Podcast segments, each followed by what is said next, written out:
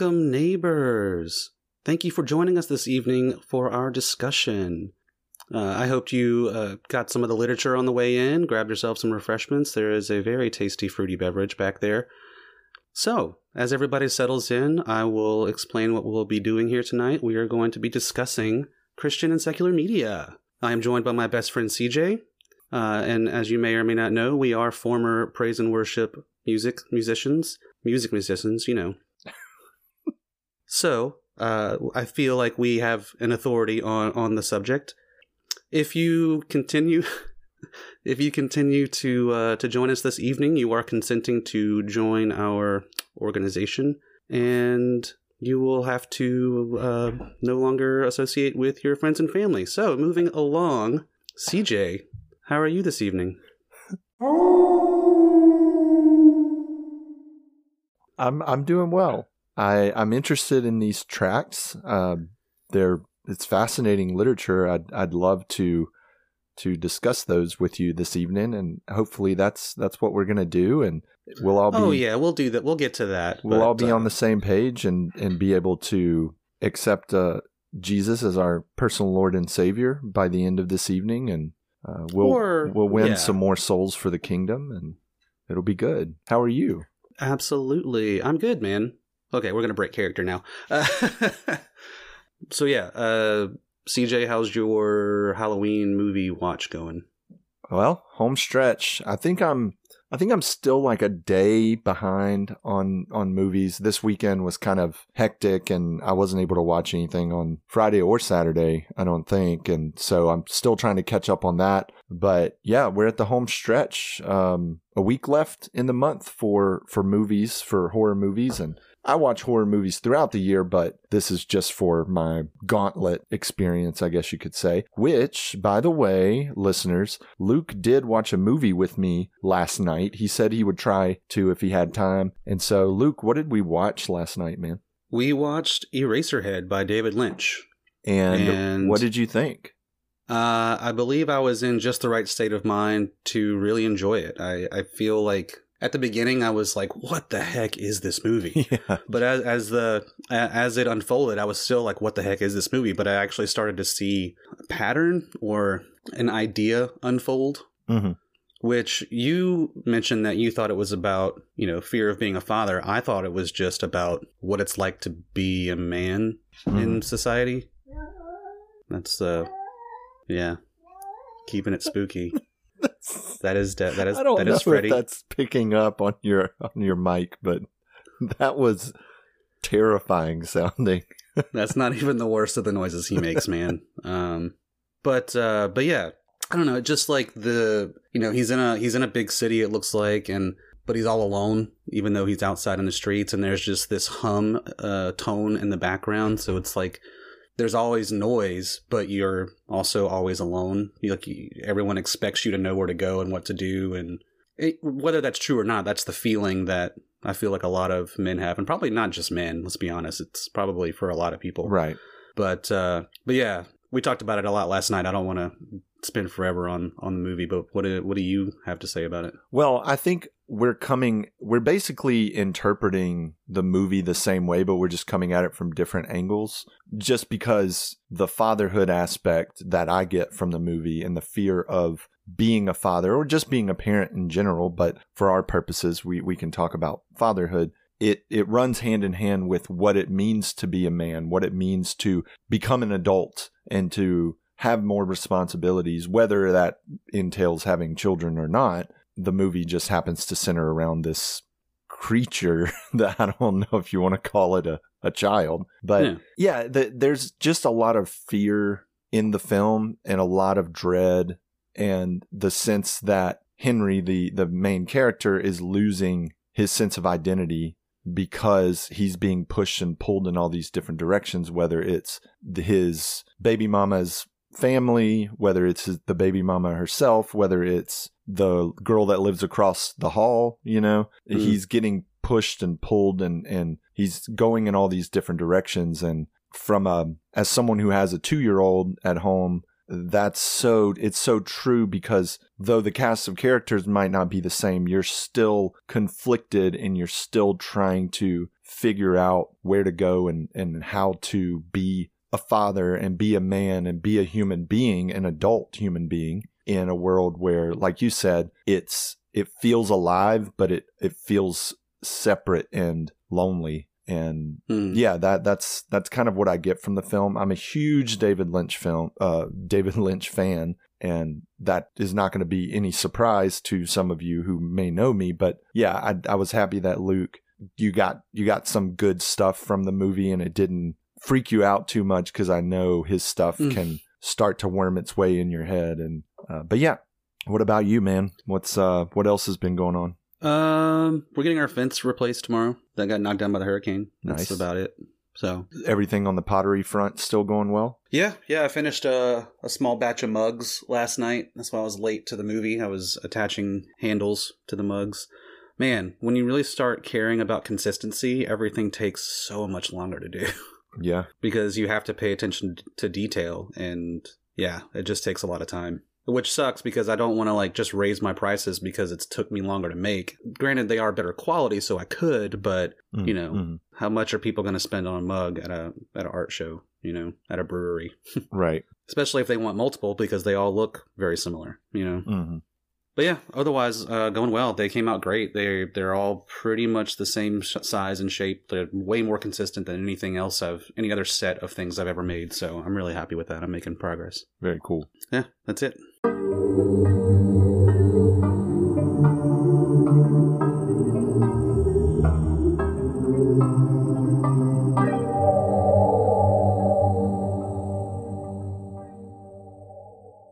So it was Luke's week to bring some form of Christian media, and he definitely came out swinging this week. So, Luke, what Christian media did you bring?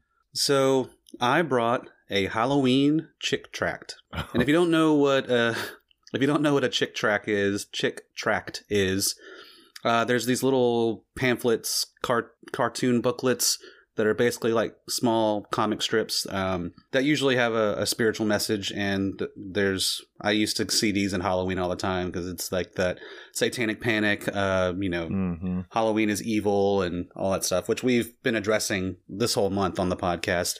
So I wanted to do something fun. So I found one, and uh, you know, full disclosure, we actually already recorded this, but I'll explain what I mean. Uh, I wrote out stage directions to explain the slides, and then had CJ, uh, Jackie, our social media person and uh, former guest, and then both uh, Tracy, which is CJ's wife, and Brittany, my wife, read the different parts. I was the only one who knew what this what this was about. I had to read through it so that I could explain the slides uh, and ha- and not have to do it real time.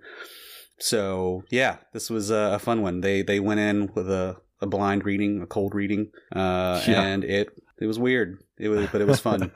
so yeah, I guess we'll uh, we'll insert that recording here, and we will meet you back here in just a few. There it is. Let's do it.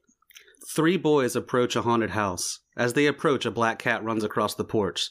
They see a spider webs everywhere, a jack o' lantern, and what they can only assume is a mannequin that brushes that in the bushes holding an axe and wearing an old style hockey mask. One of the boys speaks up. My mom said not to. Come on, chicken. Timmy breaches the wall of spider webs. Ugh, spider webs. I don't like this. As he breaks through, a gigantic spider drops down from the porch ceiling. yeah. Run!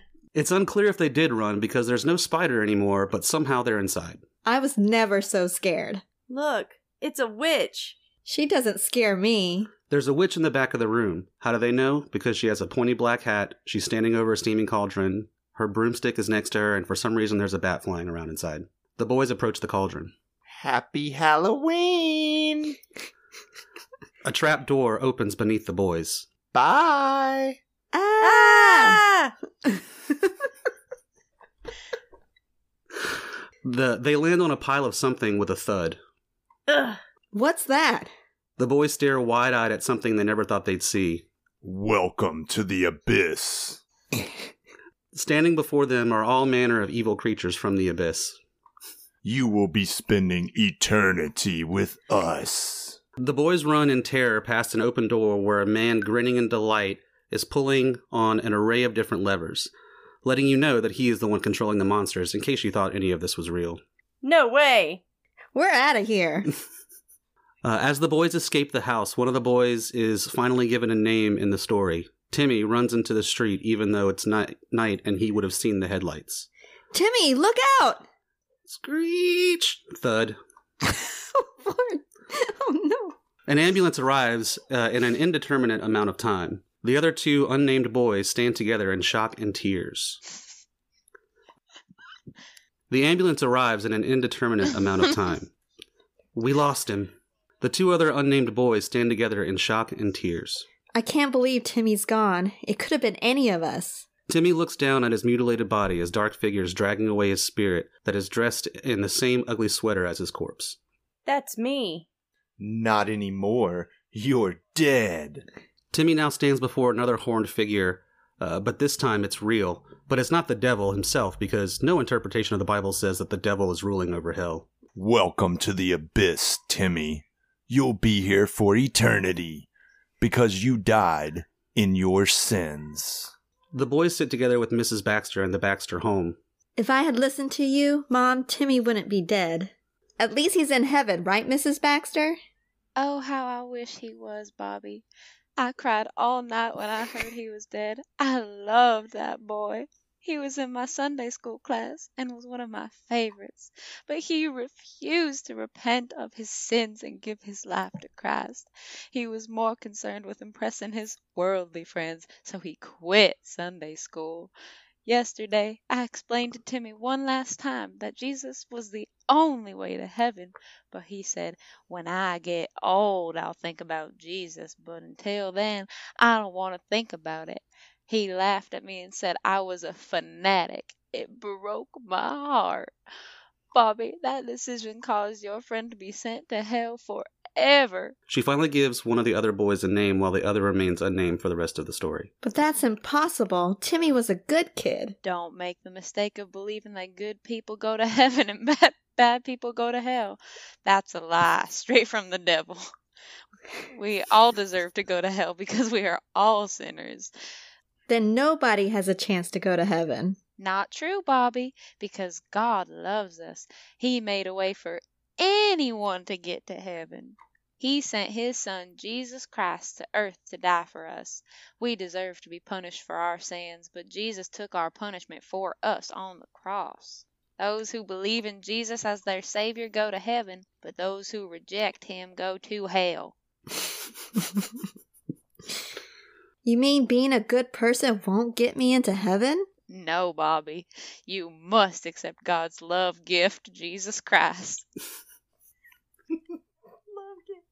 So, if Timmy had done that, he would have gone to heaven? That's right. But he turned the Lord down.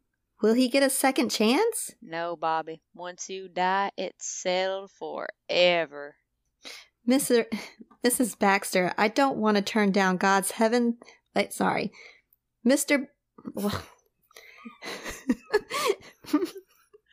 Mrs. Baxter, I don't want to turn down God's way to heaven. Then turn away from your sins, Bobby, and give your life to Jesus.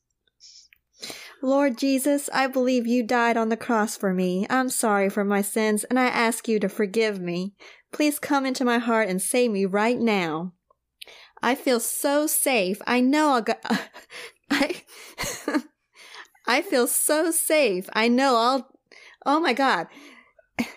I feel so safe. I know I'll go to heaven when I die. I'll never forget this Halloween. In the end, Bobby was saved, and the other am- unnamed boy disappeared during the conversation and was never seen again. the end. and scene.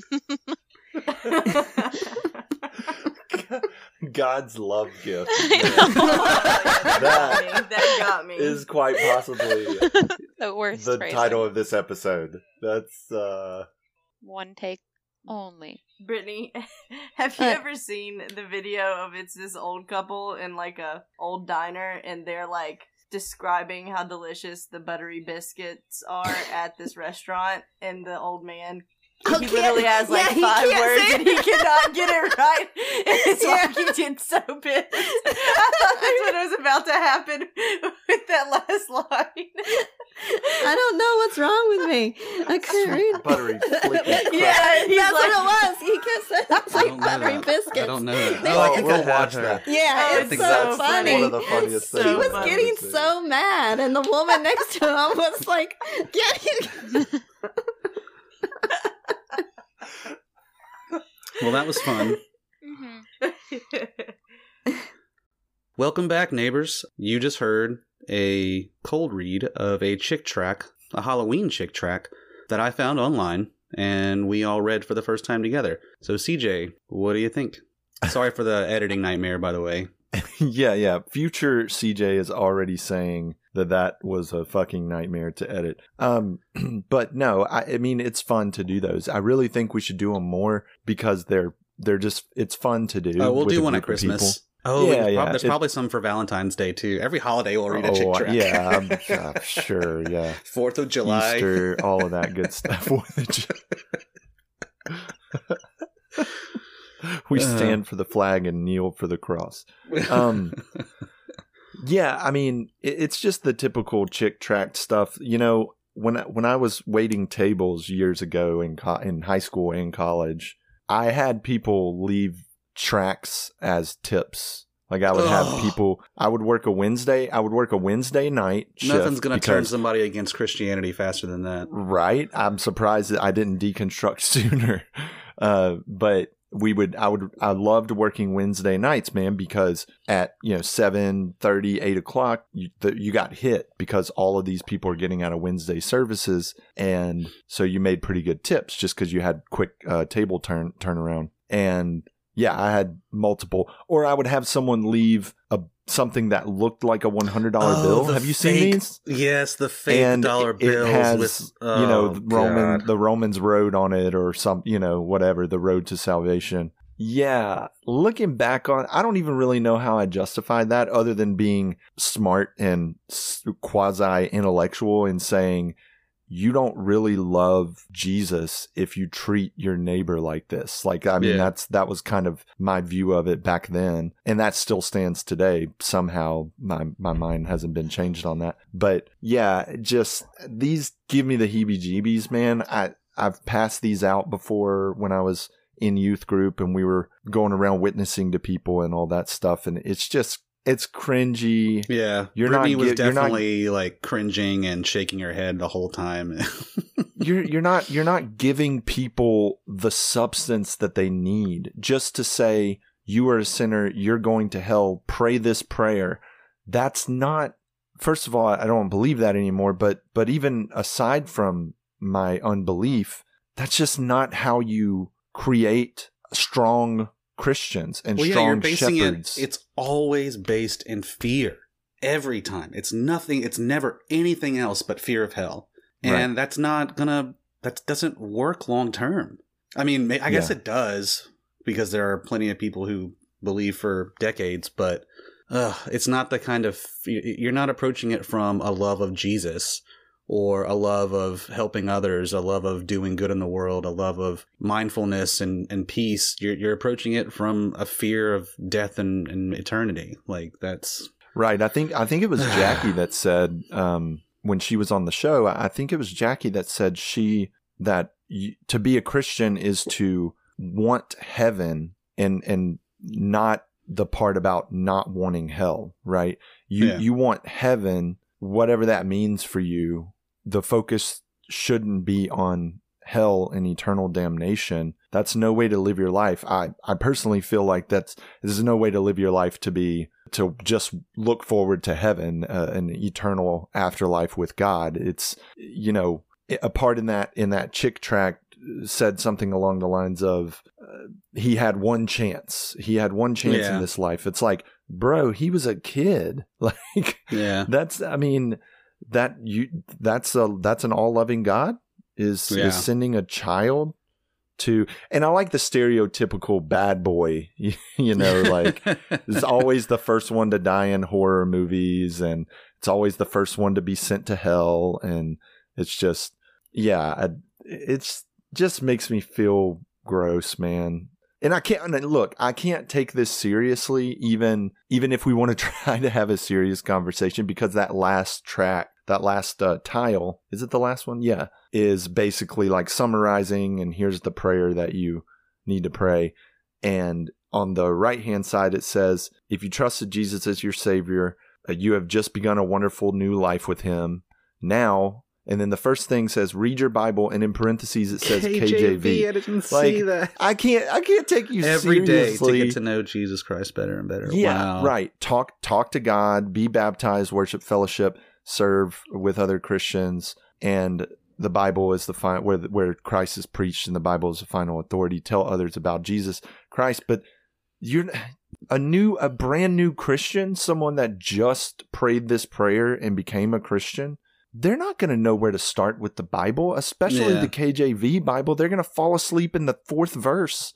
I mean, Yeah. but yeah the the the sense of detached right the sense of i'm going to give this this tract to you or this bible to you Oh, and, and my then- job's done. and and yeah and then it's you're just hands off and it says make disciples.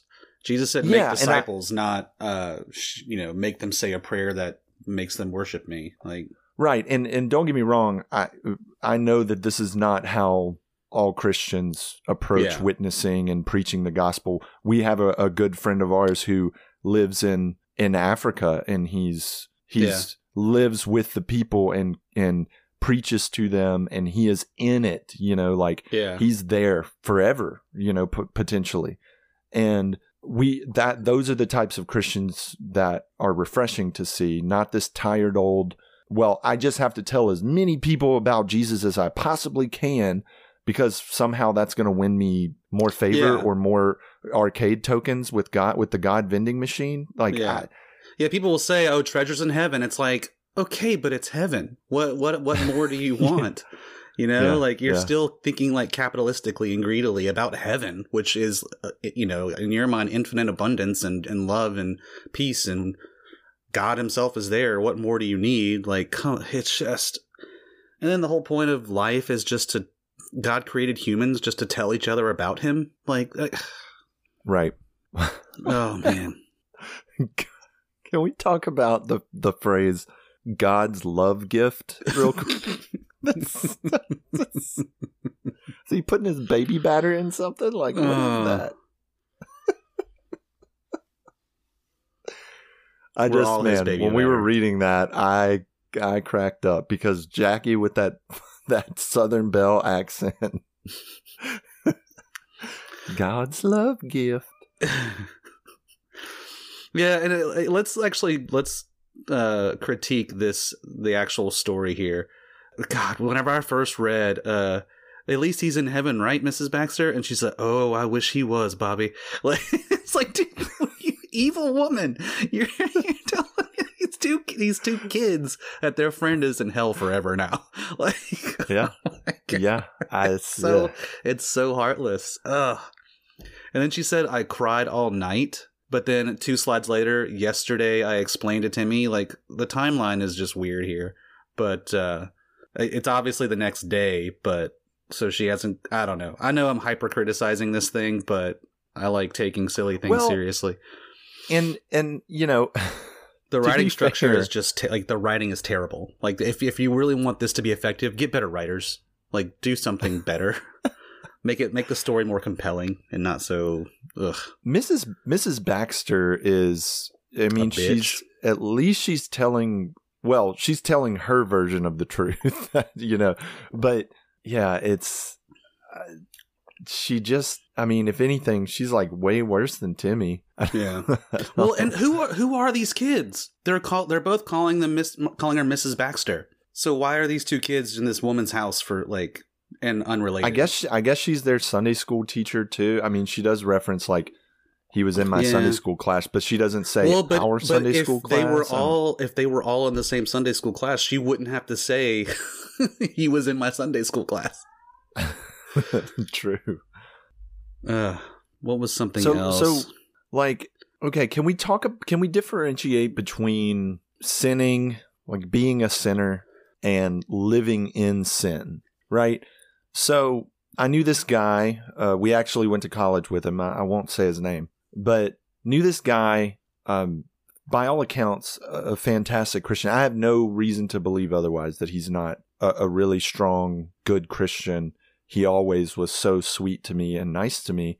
And he had a child while we were in college at out of wedlock, like they were not married. Is that is that a form of living in sin? Like, because I know people will use the argument like, well, you can't be a Christian and gay because you're living, you're you're continually living in the sin. cycle, yeah. Right. You you're never out of that sin because you are in a homosexual relationship. So Not I that wonder. we agree with that. We don't. Neither one of us agree, agree with that No. interpretation. No, no, no, no, no. We we don't. Hopefully, if you've listened to at least one other episode, you know that we don't think that. So I just wonder things like that, where if this guy's not going to heaven that, I, that I'm talking about that we went to college with because of that, then it's like, man, I'm doomed. Same thing with uh, another uh, person we went to college with, wonderful on fire Christian, gay. I mean, sh- Hmm. she has a wife. They have kids together now, but she's still active in church. And again, don't let it's she says don't make the mistake of believing that good people go to heaven and bad people go to hell. That's a lie straight from the devil. So what she's saying is that bad people can go to heaven. Yeah, I don't I don't because understand Because it's all about that. saying the prayer. Right. Like you're you're you're making this false dichotomy of just because you're good doesn't mean you're going to heaven, but just because you're bad doesn't mean you're going to hell. And it's it's dissonant. It doesn't Yeah. make any sense. No, If you're bad, why should you be allowed to go to heaven for eternity just because you said uh, When- a four when- sentence prayer? yeah, when other I people just- who are good get punished. Yeah, Right, right. It's It's, it's silly. All of this is just it, like I said, man. It's it's cringy. It's the typical Romans Road Bible verses. Some John thrown in there, uh, Gospel according to John thrown in there. Obviously, John three sixteen among others. But Yeah, Um, and the whole living in sin, I, you have to like. Are you asking strictly from a fundamentalist point of view, or or or you know other interpretations? Yeah, I mean, for our purposes, right? For our life, from our life Um, experiences and background, it's what is living in sin. What is considered like Yeah, how what, what's the the lowest frequency to be, still be considered living in it? because sin is sin is sin, right? Yeah. That's what we've always been taught. It doesn't matter how bad the sin is or how minor it is or how major it is, it's still sin. And it seems to me that Christians are hung up on this idea of living in sin. The irony there is that by your theology, we are all living in sin yeah, we're all just sinners. because just because you prayed a prayer doesn't mean that you don't mess up on a daily basis probably on an hourly basis of doing things that and, and look i'm not talking about major things here but uh but did you things that a get angry at, yeah, yeah did you get angry at someone and and and you sinned in your heart because you your anger turned into a desire to see them you know fail in some way, yeah, yeah not, i don't want to like take it too dark and be like you wish yeah, bad upon them but but still uh, so we're and, and then it could just be anything from there. Or did you honor your father and mother? Yeah. did you i saw some dude that uh, was able to score a, a playstation 5 online the other day. I mean i kind of i was kind of jealous of that. But you know it's those types of things where what a lot of christians don't grasp is that you saying that a homosexual is living in sin so are you buddy. Like, yeah. You with your with your straight white self with a house full of kids and Go to church. Going to church three day three time um, three times a week like you're still living in sin. If by your According to definition yeah, yeah we are all living in sin. We are all sinners. And why how does a prayer prevent me from saying or, or cause me to be able to say i don't live in sin anymore i yeah. i repented i said a prayer Yeah, the the double talk among fundamentalist Christians is is it's so crazy to me that they cannot see it in themselves the hypocrisy. Uh, yeah, we're all sinners, but I'm not living in sin. Like, uh, yeah, it, it's silly, well especially. that's that's just the yeah, that's the absurdity of just thinking that the faith that you have means that you are a hundred percent certain. And the problem with that is that when you when you have that mentality that there is absolute truth and you have the the knowledge of that absolute truth, then you can never be wrong. And that is first of all not biblical. Second of all, it's just a really shitty way to be a person.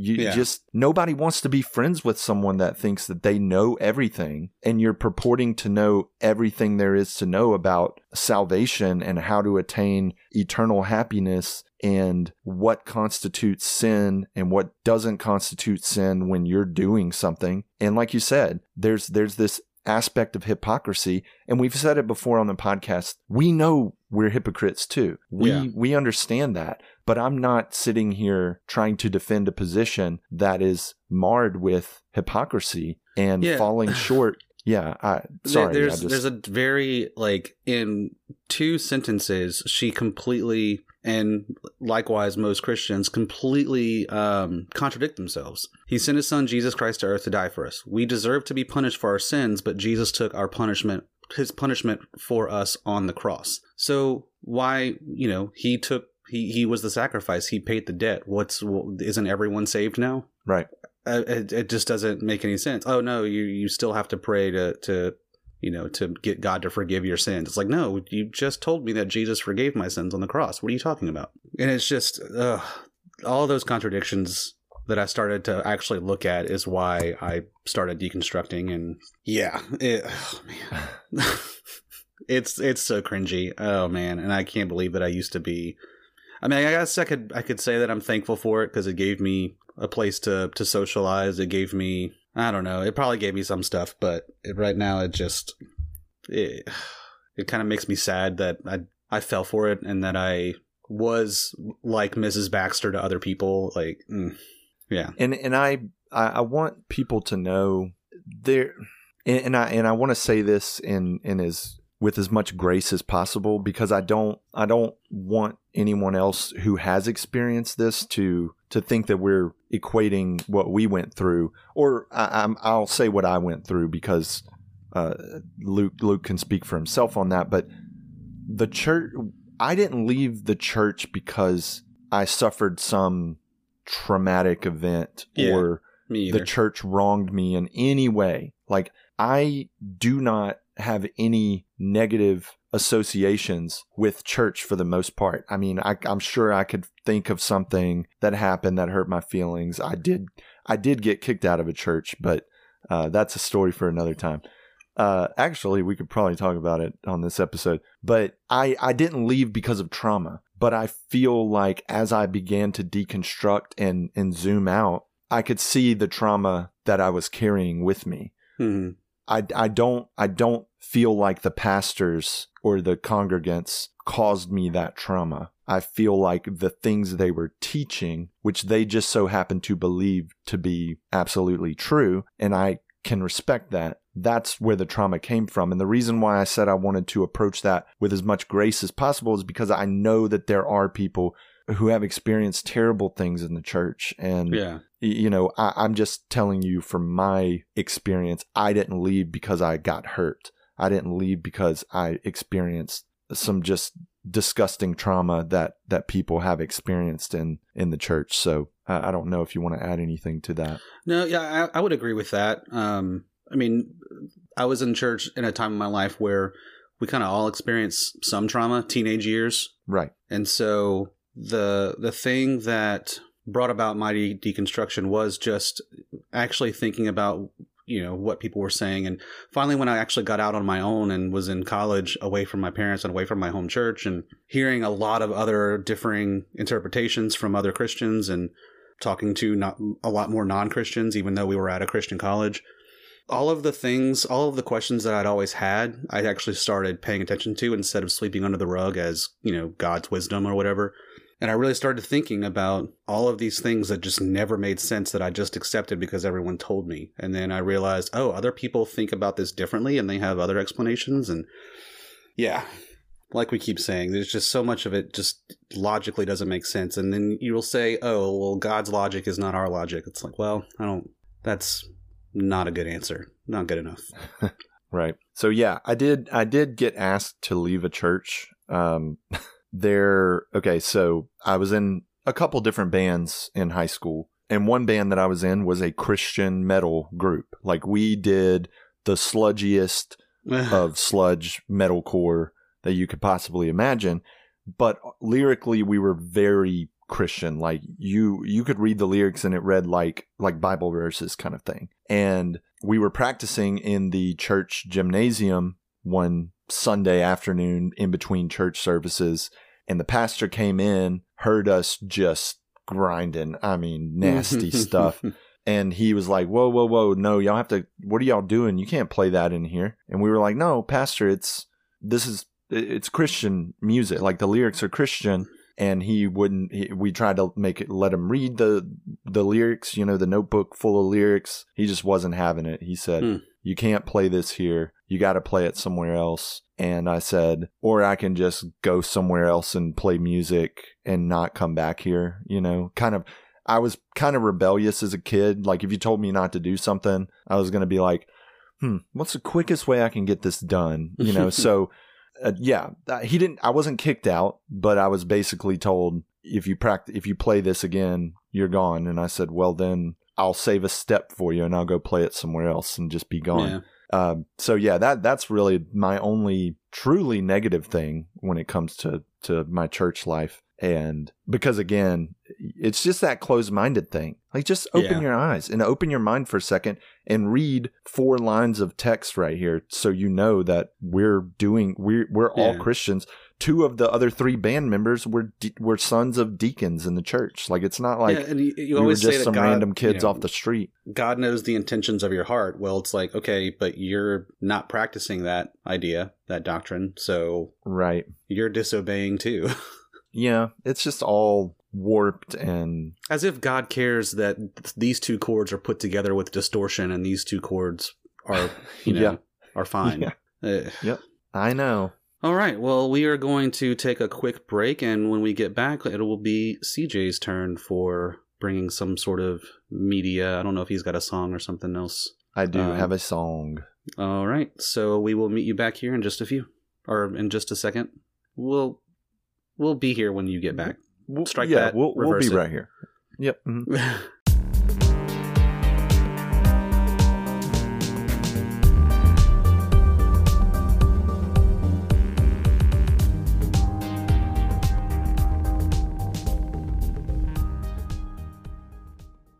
so, CJ, what did you bring for us this week? All right. So, in October fashion, I brought one last spooky song for the month of October. And one of my favorite artists, I know Luke is a big fan too, but I'm not sure how familiar you are with the album that this particular song is on. But we're going to listen to a song called Boogeyman by Childish Gambino. Oh. All right, neighbors, we are going to take a listen to that, and you will either hear a 30 second clip or the full song, depending on your subscription status to Spotify. And we will meet you back here in just a few. Yep.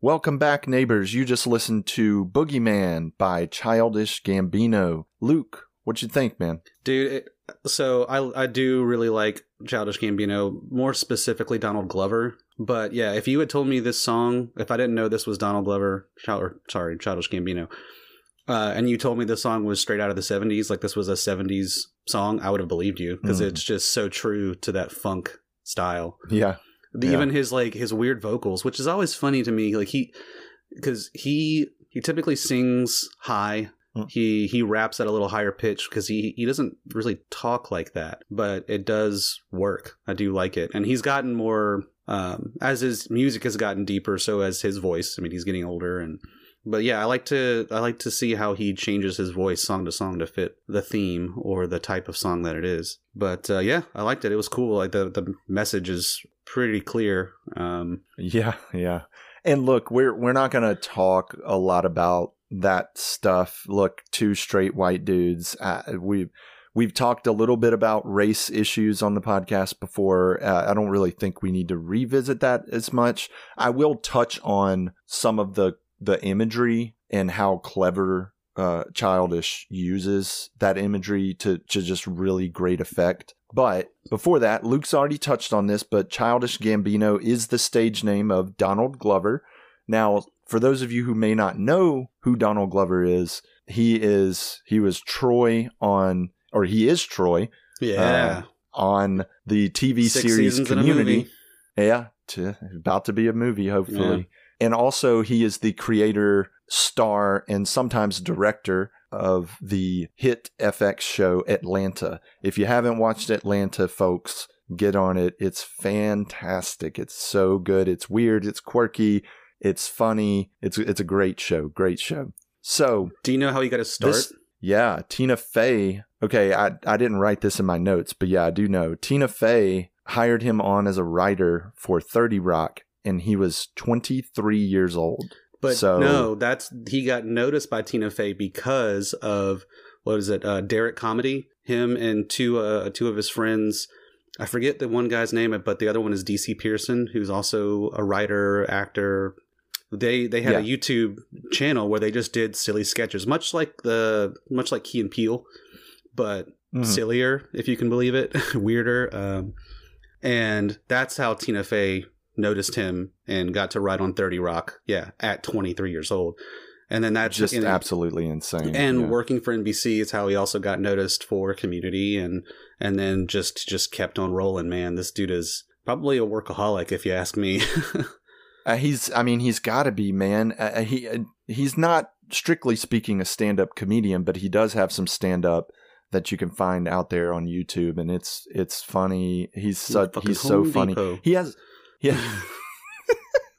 we got to watch some of that later, man. yeah. Um, but yeah, he, like I said, got really got that big break writing for 30 Rock. Of course, then Community came along, uh, Atlanta, all while being a, a really accomplished musician. Mhm. He's he's been active musically for quite a while. 2011, he released his first studio album, which was called Camp, and in 2013, two years later, he followed that up with Because the Internet, his second studio album. Because the Internet to me is one of the most complete rap albums, hip hop albums that I've ever listened to.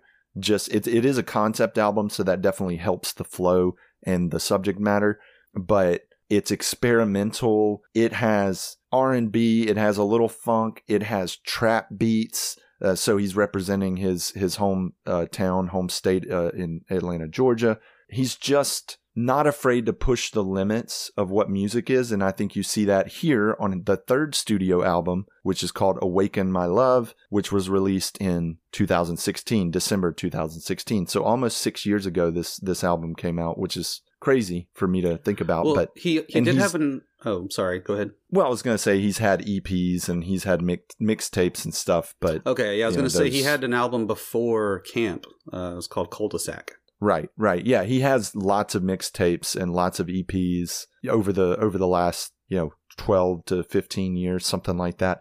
But uh, those those three studio albums. He does have a fourth album that was released in 2020 called 31520, but I haven't listened to that. I don't really know why. I don't know if I just didn't realize it was something he released or maybe it was B-sides or something, which I'm not usually a big fan of with bands. Uh, I, I'm not sure, but of course, he released in 2018 after this album, Awaken My Love, he released This Is America, Hmm. which kind of saw him go back to his, his hip hop roots. But that song was huge at the time. It was so important. It was, he just has his finger on the pulse Yeah. of, of pop culture, which is interesting because he's very private. He doesn't do a lot of interviews. He, he doesn't really ever post on social media he's he's gone on record in the past as saying like social media makes him feel like a like a fake person, like he's not a real flesh and blood human being. Yeah.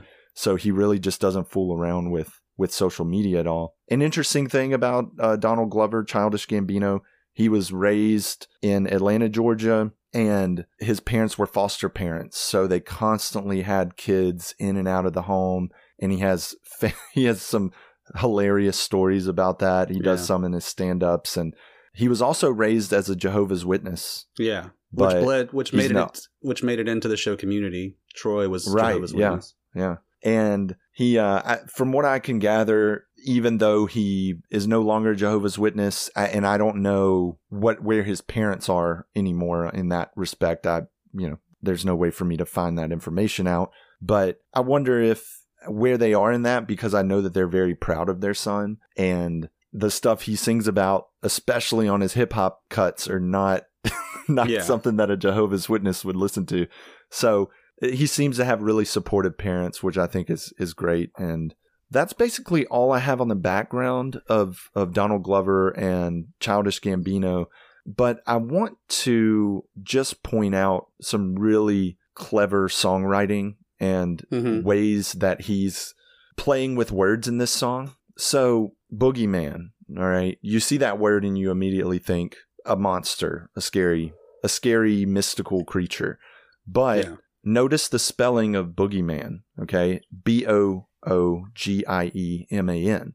So the original term, well, not the original, but the popular term from the UK is bogeyman with one O. And then in America, that shifted to boogeyman, but it was spelled B O O G E Y. M A N. Mm-hmm. He's spelling it like the term Boogie the- down. yeah, the shuffle the shuffle dance that's played with boogie boogie woogie music, right? It, it this this form of dance, the boogie, originated in Black American communities in the 1870s, but it reached mainstream popularity, i.e., white people, Hmm. in the late 1920s. So to boogie, to boogie down, or to boogie means to dance, right? And so he's taking this sense of the Wow, boogeyman I didn't notice that. the mystical creature and combining it with the boogie, the dance, the boogie. And so it's a portmanteau, I guess, if you want to be technical uh, terminology wise. And so it affix it, you're he's affixing the fear of the boogeyman or the bogeyman with that African American developed dance, the boogie, creating a mysterious, uh, scary image of Black Americans. And obviously, it's a commentary on fear that's motivated by race. And of course, he's saying this other person with the gun in your hand, I'm the boogeyman. Yeah. You know? In both senses And- of the word, yeah. And, and when Luke, what was funny is when we paused the recording to look up and listen to the song on Spotify, Luke typed in Boogeyman, and the first thing that came up was uh, a KC and the Sunshine Band's name uh, titled "I'm Your Boogie Space Man" from 1976, and that's very intentional on on Gambino's part here. He's he's referencing that song. It's a callback. He's using some clever language there in the title and in the words to the song. And he's just he's a wordsmith. Yeah. Look, you guys, go on YouTube. I'll I'll try to remember to link this in the comments or I'm sorry, in the show notes.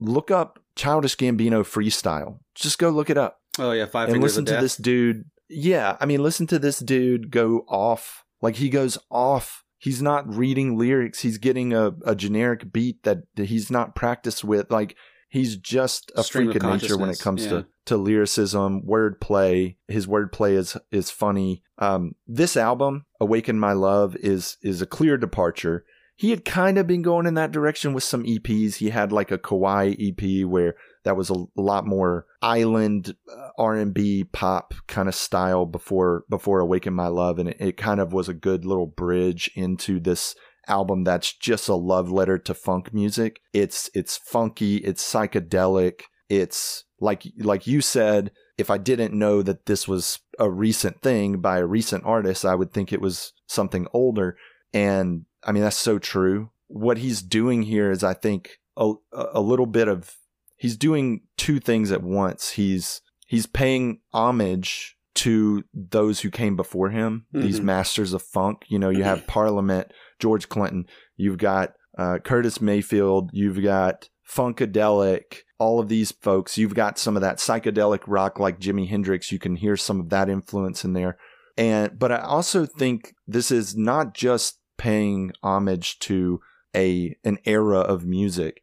I would argue that Childish was able to basically prophesy a resurgence in funk and the having he's such a smart person that I think he knew that um, that funk was not dead in in this album among others around that time have have proven that. I mean, you look at uh, Bruno Mars the same year put out 24 Karat Magic, which is just this odyssey of of funk and old school R&B, Motown, t- uh, the the heyday of Motown R&B style, and then another Bruno project, which is more recent in the last year, is his project with Anderson Paak called Silk Sonic. Again, funk is funk is not dead. You've got Louis Cole and you've got Thundercat who are trying to do it maybe from a less accessible way, but they're still funk Yeah. musicians that are wildly popular, if if not as straightforward as someone like Bruno or Anderson Paak or even Childish Gambino. I, I don't really see Childish being super straightforward with this record because it's a it's a lot. It's it's it's a lot on this record. And he's he's pulling from so many different avenues and, and genres of music. But I just love someone that's not afraid to kind of subvert expectations Yeah. because I know that this album was kind of polarizing for fans of his. Uh, critically, it was well received, but for fans, it was either you loved that he was doing something different and putting himself out there, uh, or you were like, "Dude, just give me the bars, man. I just want, I just want you to rap again." Which I can understand both perspectives. I just happen to appreciate someone that's not fenced in and and not boxed in by genre labels and Oh, they yeah. just do whatever they feel like. That's the mark of a true artist. Is yeah, someone well, he's that been a, a writer, do- like you said. He's been a writer, a comedian, Yeah. an actor, uh, a producer, a director. yeah, he doesn't like Yeah. to be fenced in. no, he's he's just it's just such a such a great song, great record. That that man, that instrumental at the very end with the slow fade, like the last forty five seconds are just a jam session. Mhm. Oh, man, it's it's so well produced and. You guys definitely check that whole album out. I know probably 100% of the people listening have heard the song Redbone, which is probably his biggest song, maybe besides This Is America. And Redbone is on this record, Awaken My Love, as well. So definitely listen to it. Man, it, there's there's some good tracks. There's a couple that you could probably skip over, but man, it's a it's a solid record, a, a breezy, fast listen, and I just love Childish Gambino so much. Any other thoughts, Luke? Um, no, no.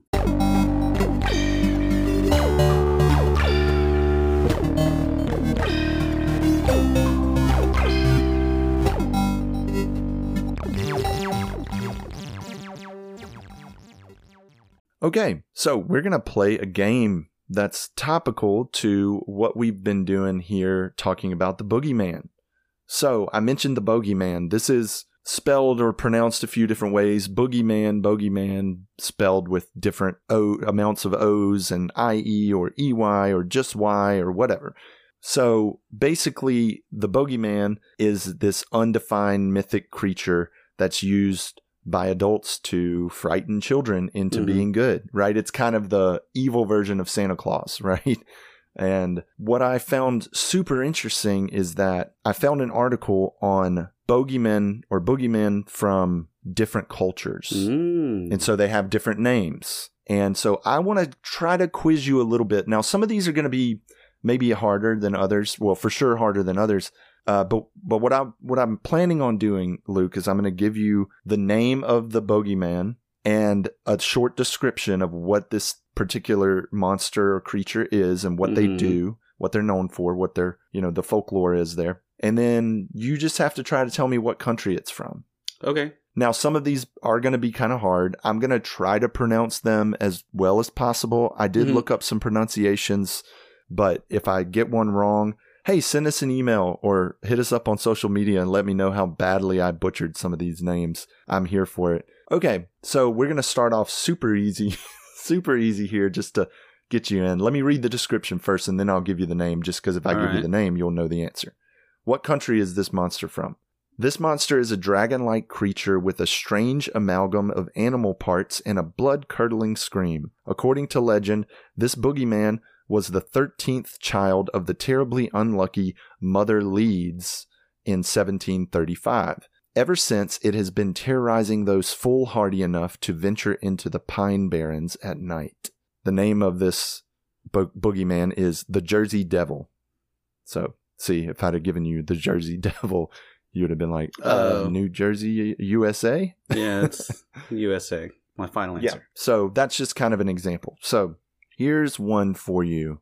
Namahage. Namahage. N A M A H A G E. These are ogres that go do- from door to door on New Year's Eve looking for children who have misbehaved that year. They are more than happy to unburden parents by taking away children who are lazy, insolent, or simply cry too much. Their name comes from the famous refrain, Nanomi ko Hagetake yo, which means blisters healed yet, which was meant to insult Jeez. people who lazily sit by the fire all day. Nama Hage. I'm gonna guess Japan. Yeah, ja- Japan. And and like I tried to pronounce it where it sounds like it's from that area, just so because some of these are gonna get a little crazy. Um. Okay. Next one, Guru Mappa. Guru Mappa. G U R U M A P A. One word. Guru, the Guru Mappa is a man-eating giant with large protruding fangs.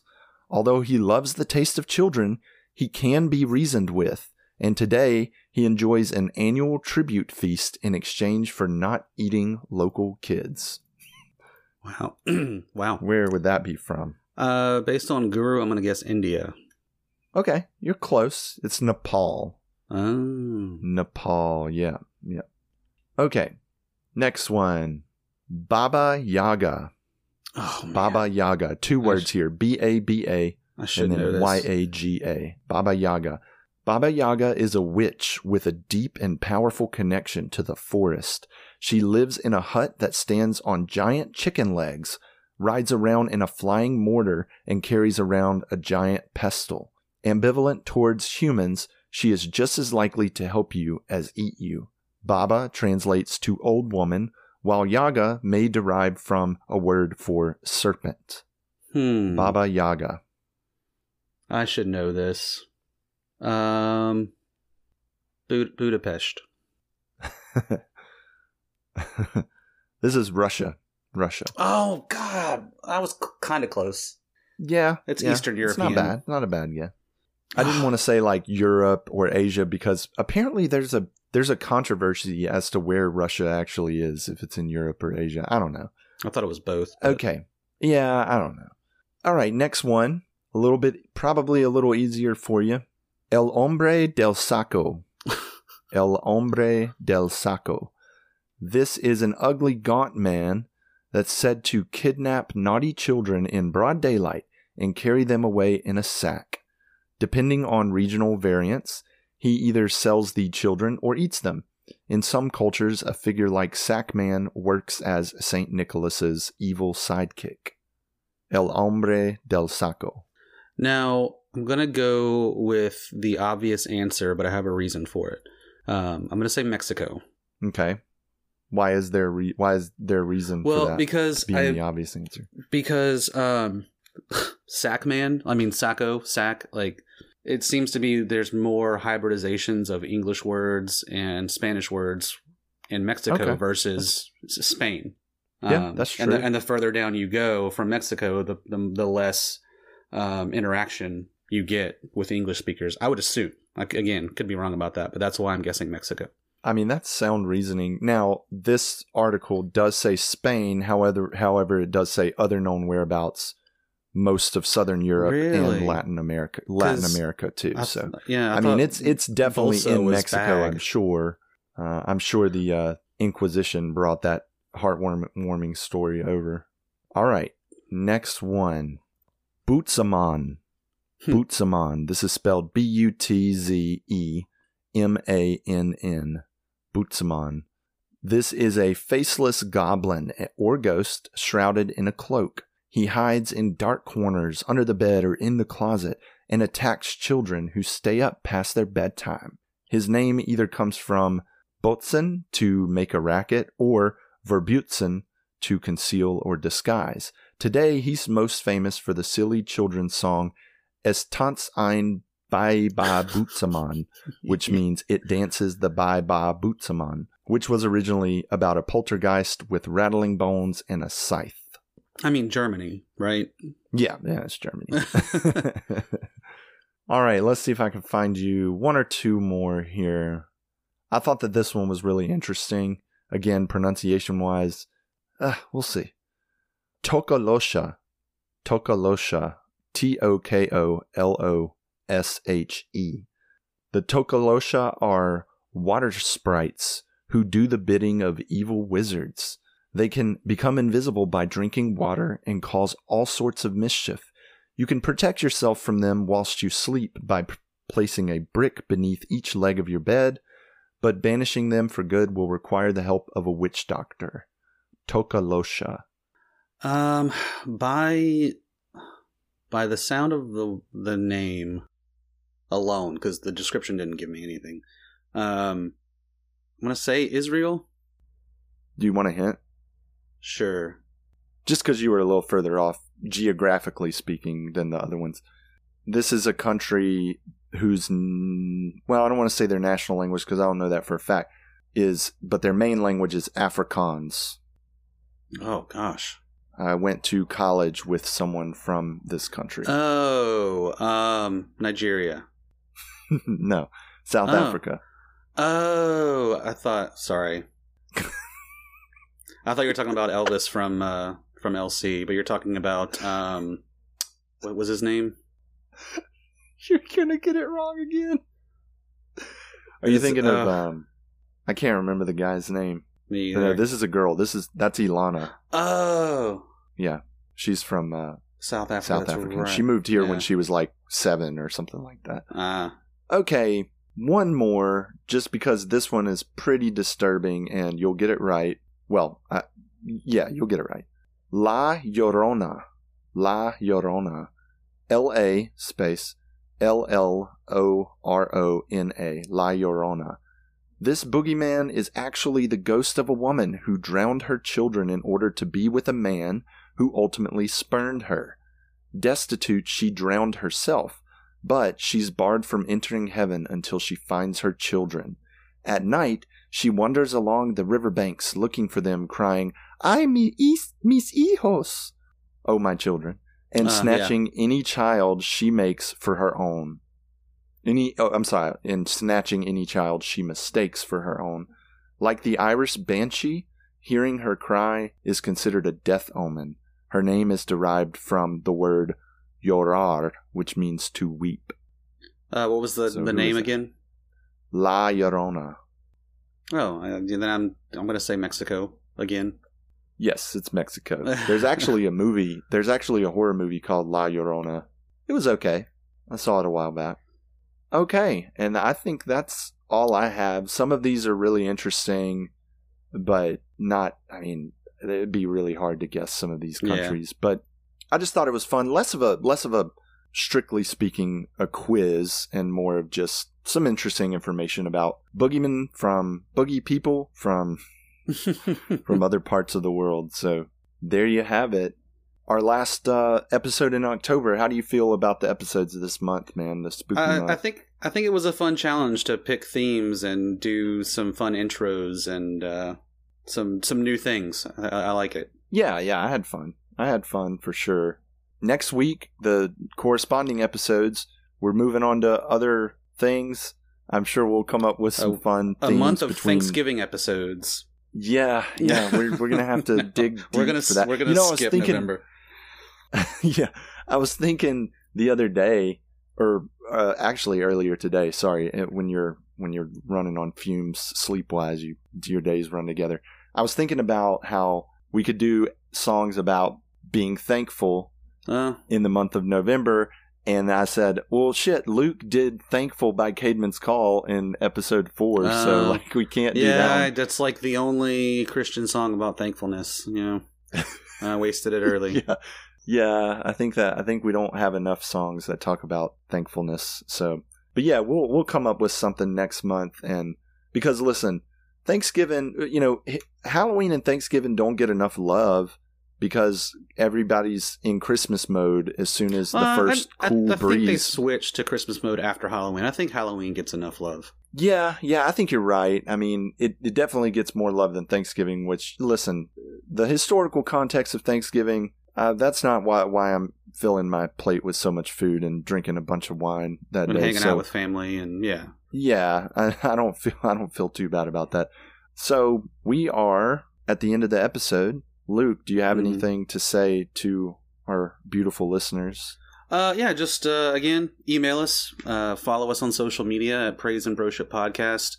We have a Instagram, Twitter, TikTok, I don't think we have a Facebook, but that's fine. Yeah, we do. Oh, we do. Okay. Uh, and then uh, our our personal Instagrams. That's the one that I'm most active on. Is uh, Patio Pottery Studio. You can check out some of my recent work. And CJ, yours. Yeah, I'm at CJ Ward Music. You're gonna have to scroll a ways to hear any of my music, just because I don't post as much as I used to. Mm. Uh, but yeah, we're we're. I know Luke is more active on Instagram, and I'm kind of split between that and Facebook. But yeah, we do have all those social media, and you see now why we why we have someone helping us with our social media presence because we just we just don't really get down like that. So, but yeah, hit us up on social media, or you can email us. Remember to uh, love your neighbor. As yourself. Bye, guys, Bye. and enjoy the outtakes. Oh God.